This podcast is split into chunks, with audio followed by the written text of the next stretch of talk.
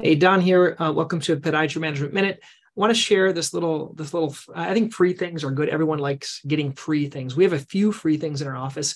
This was from a second office that we opened up. I have a little story that goes behind it. So this was a free keychain that we made. We, I think we probably printed them in China or something like that. Five thousand of these for for next to nothing, and we gave these out and uh, patients like getting these free things. So what happens is when patients get a kind of a larger larger item in our office, let's say they do uh, get an orthotic or they're maybe doing a course of shockwave or an amnio injection or something else like that, we give them some free things. People just like free things. It might be a water bottle, might be a shoehorn, might be something like this.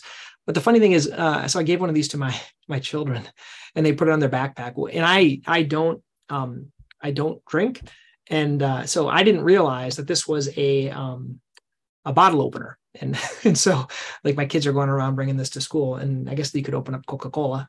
But uh, so we have a, a, bottle opener keychain. So if you want one of those uh, reach out to me. I can i can let you know. What free things do you like to give to your patients? Do you have any things? Uh, share your tip.